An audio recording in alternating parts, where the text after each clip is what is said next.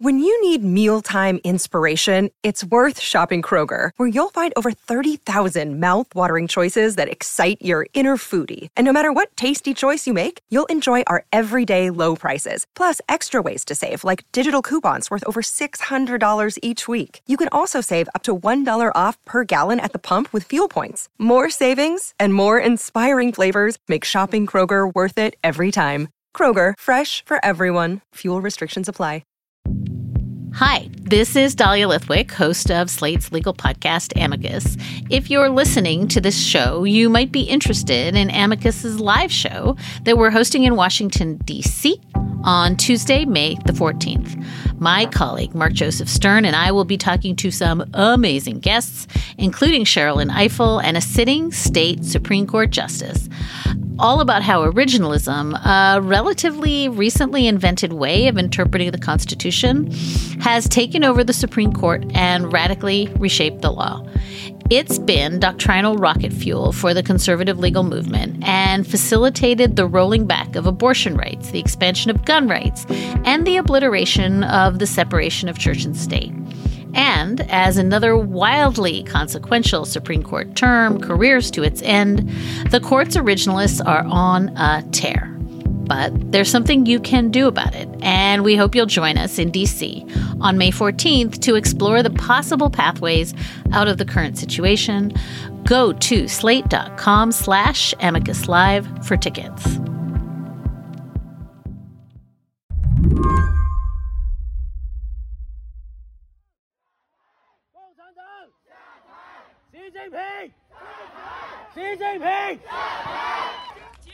If you opened up Twitter on Sunday and tried to find this footage, footage of Chinese protests against the government's extreme zero COVID policies, something very curious would have happened.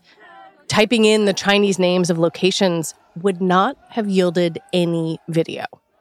Uh, you'd see a lot of ads for escorts in your area, uh, your area being um, Beijing or Shanghai or, or whatever city you were looking for, and you would find nothing about the protests. That's Joseph Menn, a veteran tech reporter for the Washington Post.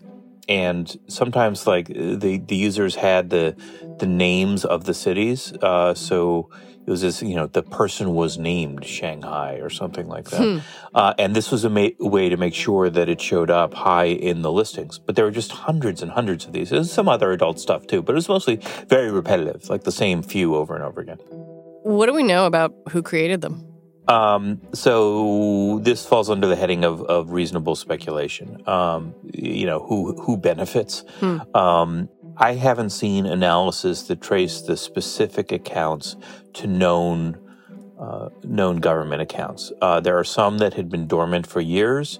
Uh, there are some um, uh, that had um, you know just tweeted a few times, um, but you know not not in, in several months.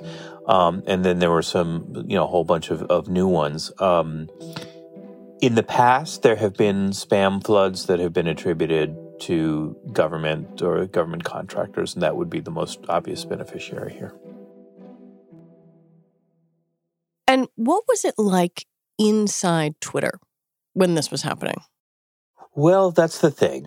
Uh, tw- Twitter is a place of chaos uh, right now. Uh, the staff has been cut by uh, roughly two thirds, uh, either through layoffs or uh, resignations, and um, or, or, some firings. And um, the people who are left are, are really outgunned, and they're especially outgunned in sort of policy policy areas and trust and safety. That means the humans making a judgment call about what might be foreign interference are either gone or overwhelmed. That was badly depleted, and foreign language specialists were badly depleted. So they actually they were slow to pick up on on this happening, um, and uh, actually after um, after I I got in touch with them, it, the, they started to crack down on this, and it got it got better. Today on the show how will Twitter, Elon Musk's new bare bones Twitter, respond to crises? We've just seen one unsettling test case. It won't be the last.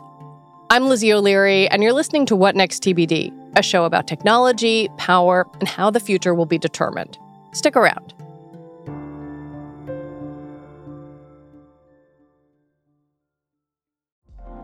Apple Card is the perfect cashback rewards credit card. You earn up to 3% daily cash on every purchase every day. That's 3% on your favorite products at Apple, 2% on all other Apple Card with Apple Pay purchases, and 1% on anything you buy with your titanium Apple Card or virtual card number. Visit apple.co slash card calculator to see how much you can earn. Apple Card issued by Goldman Sachs Bank, USA, Salt Lake City branch. Subject to credit approval. Terms apply. Okay, round two. Name something that's not boring. A laundry? Ooh, a book club. Computer solitaire, huh? Ah, oh, sorry, we were looking for Chumba Casino. That's right. ChumbaCasino.com has over 100 casino style games. Join today and play for free for your chance to redeem some serious prizes. ChumbaCasino.com. No purchase necessary. Full prohibited by law. 18 plus terms and conditions apply. See website for details. I want to back up a little bit and get a sense of what things were like before Musk took over Twitter. So, before Elon Musk was in charge, h- how big was the trust and safety team at Twitter, and like what did it do? It depends how you count. Um, you know, there there are all these sort of overlapping things, which was frankly one of the problems with Twitter. There's there's something called trust and safety, and there's something else called platform health. Um, and then there's security, uh, and uh, there, then there's engineers. And one of the problems, sort of called out by the whistleblowing uh, earlier this year, is that um, the, the the the teams, the trust and safety teams, didn't have their own designated engineers. So when they they came up with something that would help them root out problems faster, like spam or foreign influence operations or whatever, they basically had to wheedle and cajole and try and convince uh, some other team to let them have an engineer for a little bit. Um, so uh, that wasn't it wasn't terrifically effective before. So trust and safety includes stuff like harassment, abuse, um, you know, uh, what's called brigading, where like a whole bunch of people show up and and uh, in somebody's mentions and, and harass them, doxing, um, you know, all, all these sort of bad things that happen, and it's mostly, you know, it's mostly sort of individualized. Um, uh, the fancier stuff where it's like nation state activity we're not talking about huge numbers, you know, a couple dozen, that sort of thing. Um, and so they, um, you know, they, they worked hard and they got assistance from other parts of, of the company, but they're sort of labored on their on, you know, on their own. And now those guys are down to very, very few. Let's say Twitter was still a public company and this Chinese influence operation happened. What what would things have looked like inside the company then? Is there any way to know? Not precisely, but I spoke to people inside the company, and they and they said that they would have done better before. It's a matter of resources, um, and, and and and specialties, and you know institutional knowledge and all that. There are these tools, but even before it was sort of cobbled together. It was like it was jerry rigged. Like you had hmm. to you had to use multiple systems. For example, if um, if somebody sent uh, you know a piece of, of propaganda and then the next they under one account and then they changed like one word and sent it over uh, over a second account there wasn't actually an automated process to catch that. The people inside twitter would have to uh, man you know, catch that and then manually enter it in to okay wait block this thing too. And so you know there are there are parts of twitter that are very technically sophisticated but not this part. Um, so uh, the people inside Twitter told me they would have been able to catch this and put it out faster. Uh, they're just, you know, fewer. The, the, there would have been more people to throw at the problem, and the, and and they would have they would have been able to get it reasonable again. Under Elon Musk, a lot of those people are gone. In their place, Elon Musk has been promoting machine learning to handle content moderation automatically. But Yoel Roth, Twitter's former head of trust and safety, said it's the human element that's really necessary. Yeah. Twitter's challenge going forward is not, you know, can the platform build machine learning? Sure, they can. But are there enough people who understand the emergent malicious campaigns that happen on the service and understand it well enough to guide product strategy and policy direction? And I don't think that there are enough people left at the company who can do that work. My understanding is that Twitter is trying to to automate some of these functions now to to kind of have machine learning do some of this detection and, and filtering. Is that possible?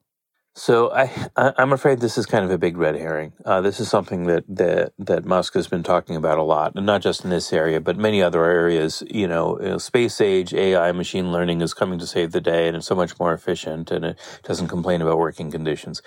That's not actually the way it works. Um, the, you know, Twitter has those tools already. Um, it does use them, but there are things where you need human beings. There are many things where you need human beings. I was talking to a human rights person yesterday who's been active on dealing with Twitter in the past, and there and there's nothing. Um, they said, you know, AI is not coming to save the day. Hmm. You you you need people to make judgment calls, and and something like this, is especially where you haven't seen this particular technique before. So suspected Chinese operatives, government operatives, have used um, spamming before, but it's been, for example, in Xinjiang, where there's the the Uyghurs are being um, put into camps, and there's there's you know there's there's great upset. They have broadcast you know lots of accounts from happy tourists or, or you know happy purported uh, Uyghurs, um, you know talking about how wonderful things are, uh, and so it's hard to find actual news about what's going on there.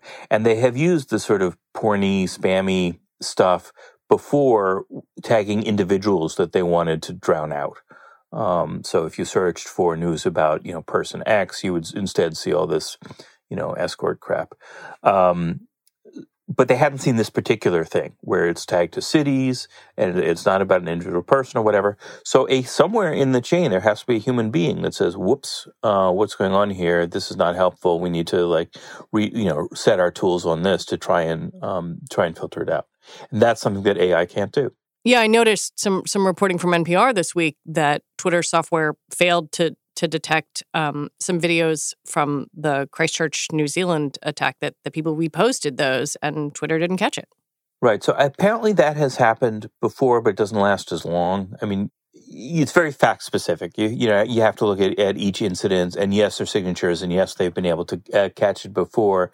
It's not shocking something that something to me would go up for like a minute or two, um, but any widespread circulation should have been stopped.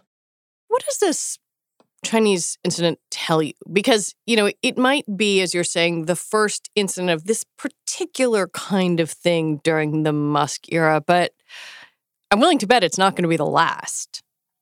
No, that's the scary thing. This is the first known uh, sort of foreign influence operation under un, under Musk where they had um, they had any difficulty responding and it was effective.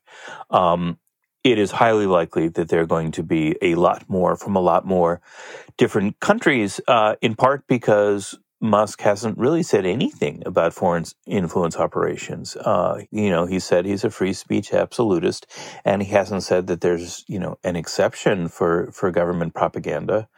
Um, so uh, we don't know. Like you, you know, China has objected to the state-sponsored, you know, government official or state-sponsored media labels that are put on some of its accounts. Um, we know that like various countries are, are, are trying to work the ref here and, Hmm. and try to try to get less restriction on what they're doing. Joseph says Twitter got a lot better at detecting foreign campaigns on the platform after the Russian interference in the 2016 election was exposed.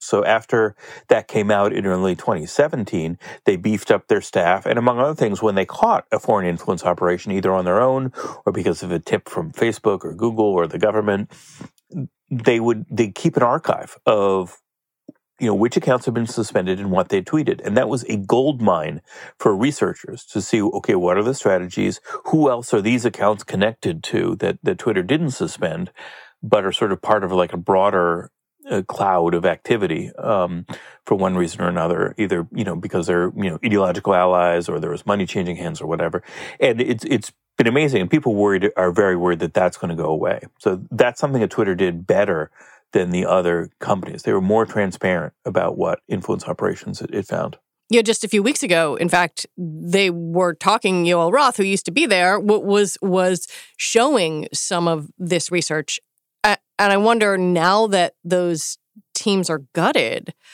what happens? Do do authoritarian governments just say, "Aha, we can we can spread our message here"?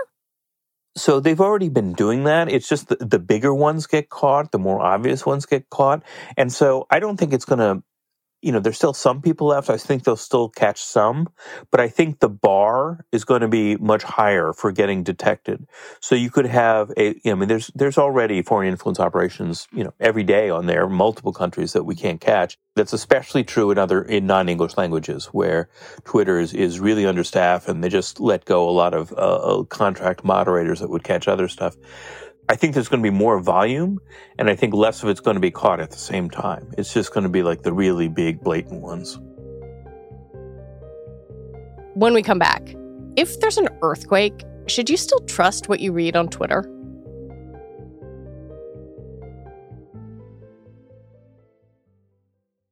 I think one of the things that's been happening in the US and US media is, you know, a lot of conversation centered on Elon Musk, understandably, but I'm really curious how this affects kind of global safety, global manipulation. Um, I- I'd love to know from you kind of how Twitter has been used as a manipulation tool in other countries in the past and and where you see that as you know a potential danger going forward? Well, there's one sort of overarching pattern, and that is that authoritarians love Twitter.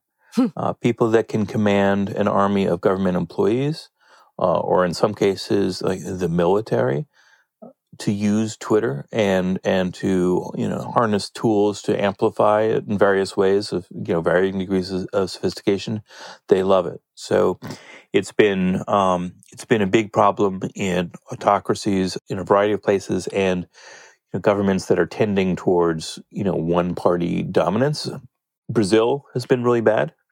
Um, there's just been a change of, of power, or there's about to be a change of power in Brazil, and maybe it'll get less bad. But there are also all these people with skills on how to manipulate Twitter uh, who are going to be looking for new employment.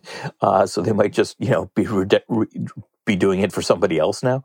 Um, India is a really, really big problem. Mm. Um, and India is especially fraught because it is such a large market that basically no no tech company wants to walk away from it. Um, so one of the dynamics you ha- have there is that there's kind of a there's kind of a, a pincers movement there where you've got um, the government saying you need to take down these protest accounts because they're terrorists, uh, and that's our law. So hand you know, hand over identifying information, et cetera, suppress this thing, suppress that thing, label the other thing. But at the same time, there are party loyalists that are flooding the zone with stuff that can be misinformation.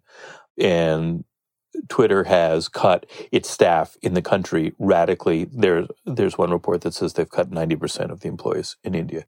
So far, Twitter has pushed back hard on on the Indian government, you know, took them to court over the summer over these kinds of requests. Do we have any sense about what might happen now? There's a lot of stuff that's happening below the surface. So it is true that Twitter has taken the government to court, and that has won it, you know, a lot of a lot of um, support um, from civil rights groups and folks in India. On the other hand, you may recall that in the whistleblower account um, uh, from former Chief of Security Peter Mudge Zatko, he alleged that there was an Indian government spy yeah. inside uh, in, inside the company with access to pretty much everything.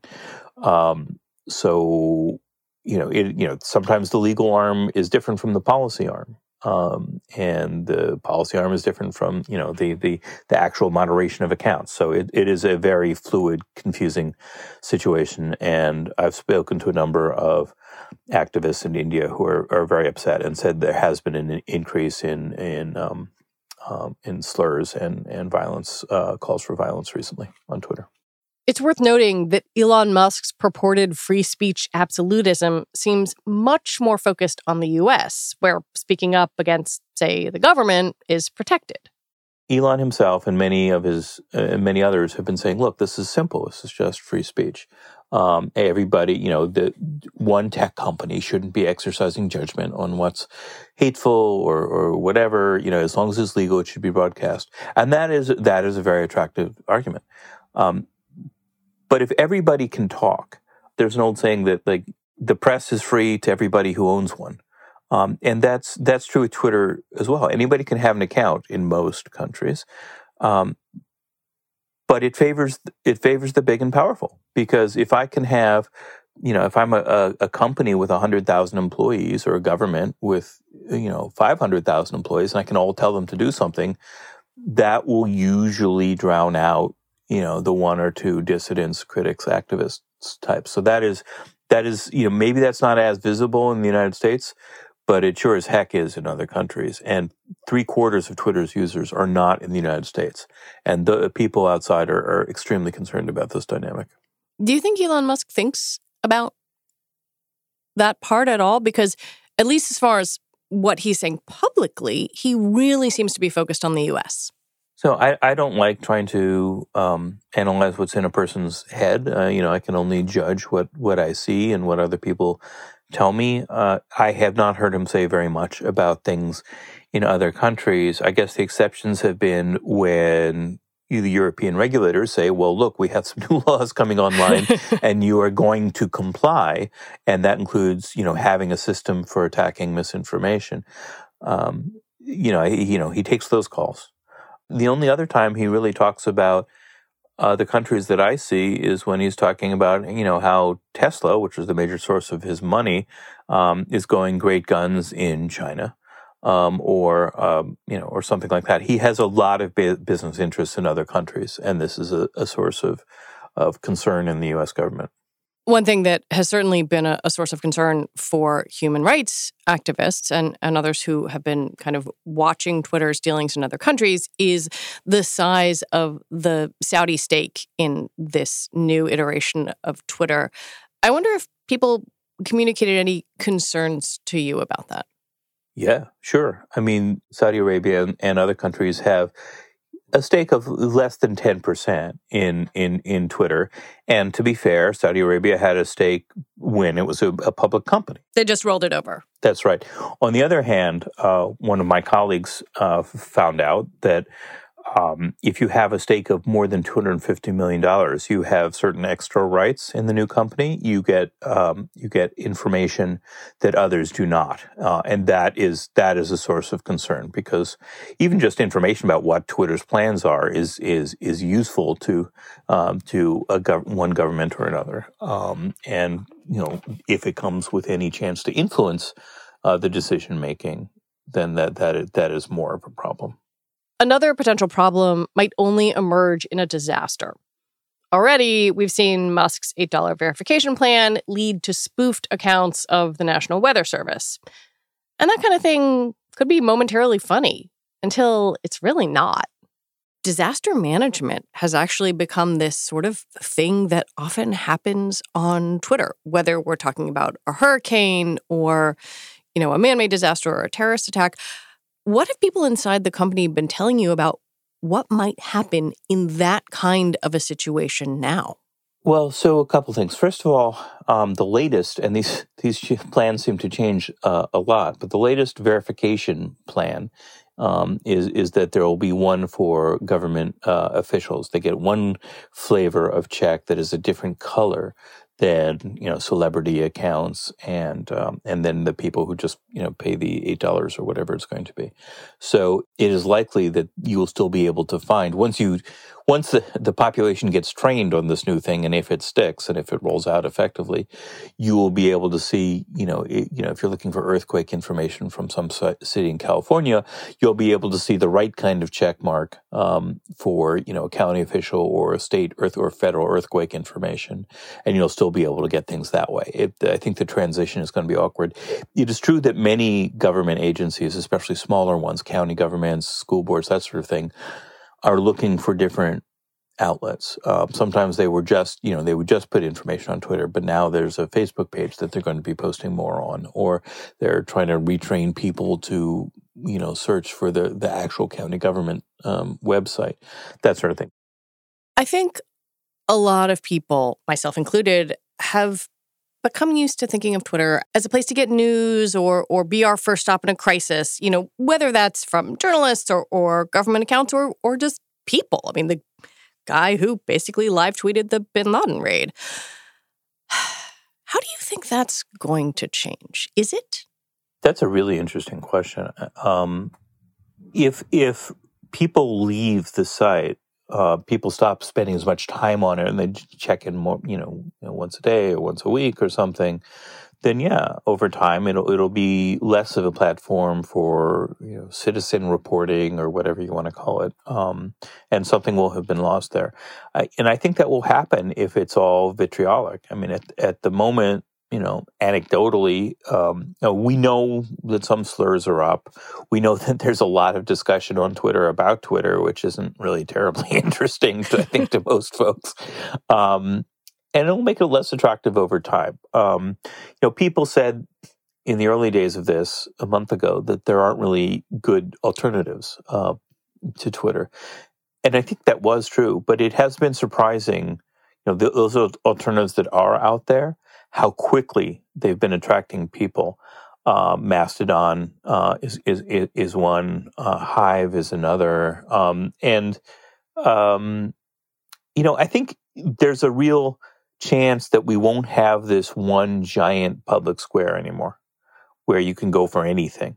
I think things may be more specialized because it turns out that if you have a giant, basically unregulated public square, then there's a lot of propaganda and noise and commercial stuff, which is not really very interesting or useful to people. Um, you know, maybe it'll still be the place for celebrity news, but even some of those are, are have left now yeah. and they're on in, Instagram or whatever. So, um, I think there's a real chance that you will find your community. I mean, one of the great things about Twitter is the sub communities there, you know, black Twitter, golf Twitter, whatever. And I think maybe those groups will go to different places. Um, you know, one or another server on Mastodon or, or, or something else. If we can't rely on Twitter, and I don't know yet if we can rely on those other alternatives to to combat, say, propaganda, foreign interference, or or you know, get the message out about an earthquake. Does that does that leave people worse off? Like, are there other places that can fill this gap, or is there is there going to be something missing? Well, having written about this stuff for 20 years, one of the surprises is that things that people think are irreplaceable tend to be re- replaceable. Hmm. People thought, you know, that MySpace could never be beaten um, by an upstart. Um, and then it happens, you know, once it, there's a, like a tipping point and everybody goes to something else. And I think there is a there is a reasonable chance that we're at one of those. That um, Twitter, as we know it, is going to wither away, um, and that people will find, you know, will you know wind up at one big new place. Um, you know, I said that maybe there'll be lots of different places, but there could also be another big place because the network effects. You know, the it, what what that means is that the, the value of a network goes up uh, proportionally with every new node, with every new member. And, you know, you want to go to a place where all your, your friends are, or the people, or the resources you care about are. And once there's a, you know, it starts growing, then more people check it out, and then that makes it more valuable, and more people grow, and it could ha- actually happen fairly quickly. So that has happened over and over again with social networks. Um, and uh, there's no reason to think it, it can't happen again. Joseph Menn, as always, it's a delight to talk to you. Thanks so much. Joseph Menn covers cybersecurity for the Washington Post. And that is it for our show today. What Next TBD is produced by Evan Campbell. Our show is edited by Jonathan Fisher. Joanne Levine is the executive producer for What Next. Alicia Montgomery is vice president of audio for Slate. TBD is part of the larger What Next family, and we're also part of Future Tense, a partnership of Slate, Arizona State University, and New America. And if you're a fan of the show, I have a little request for you. Become a Slate Plus member. You get all your podcasts ad-free. Just head on over to slate.com slash whatnextplus to sign up. It makes a lovely holiday gift. We will be back on Sunday with another episode. I'm Lizzie O'Leary. Thanks for listening.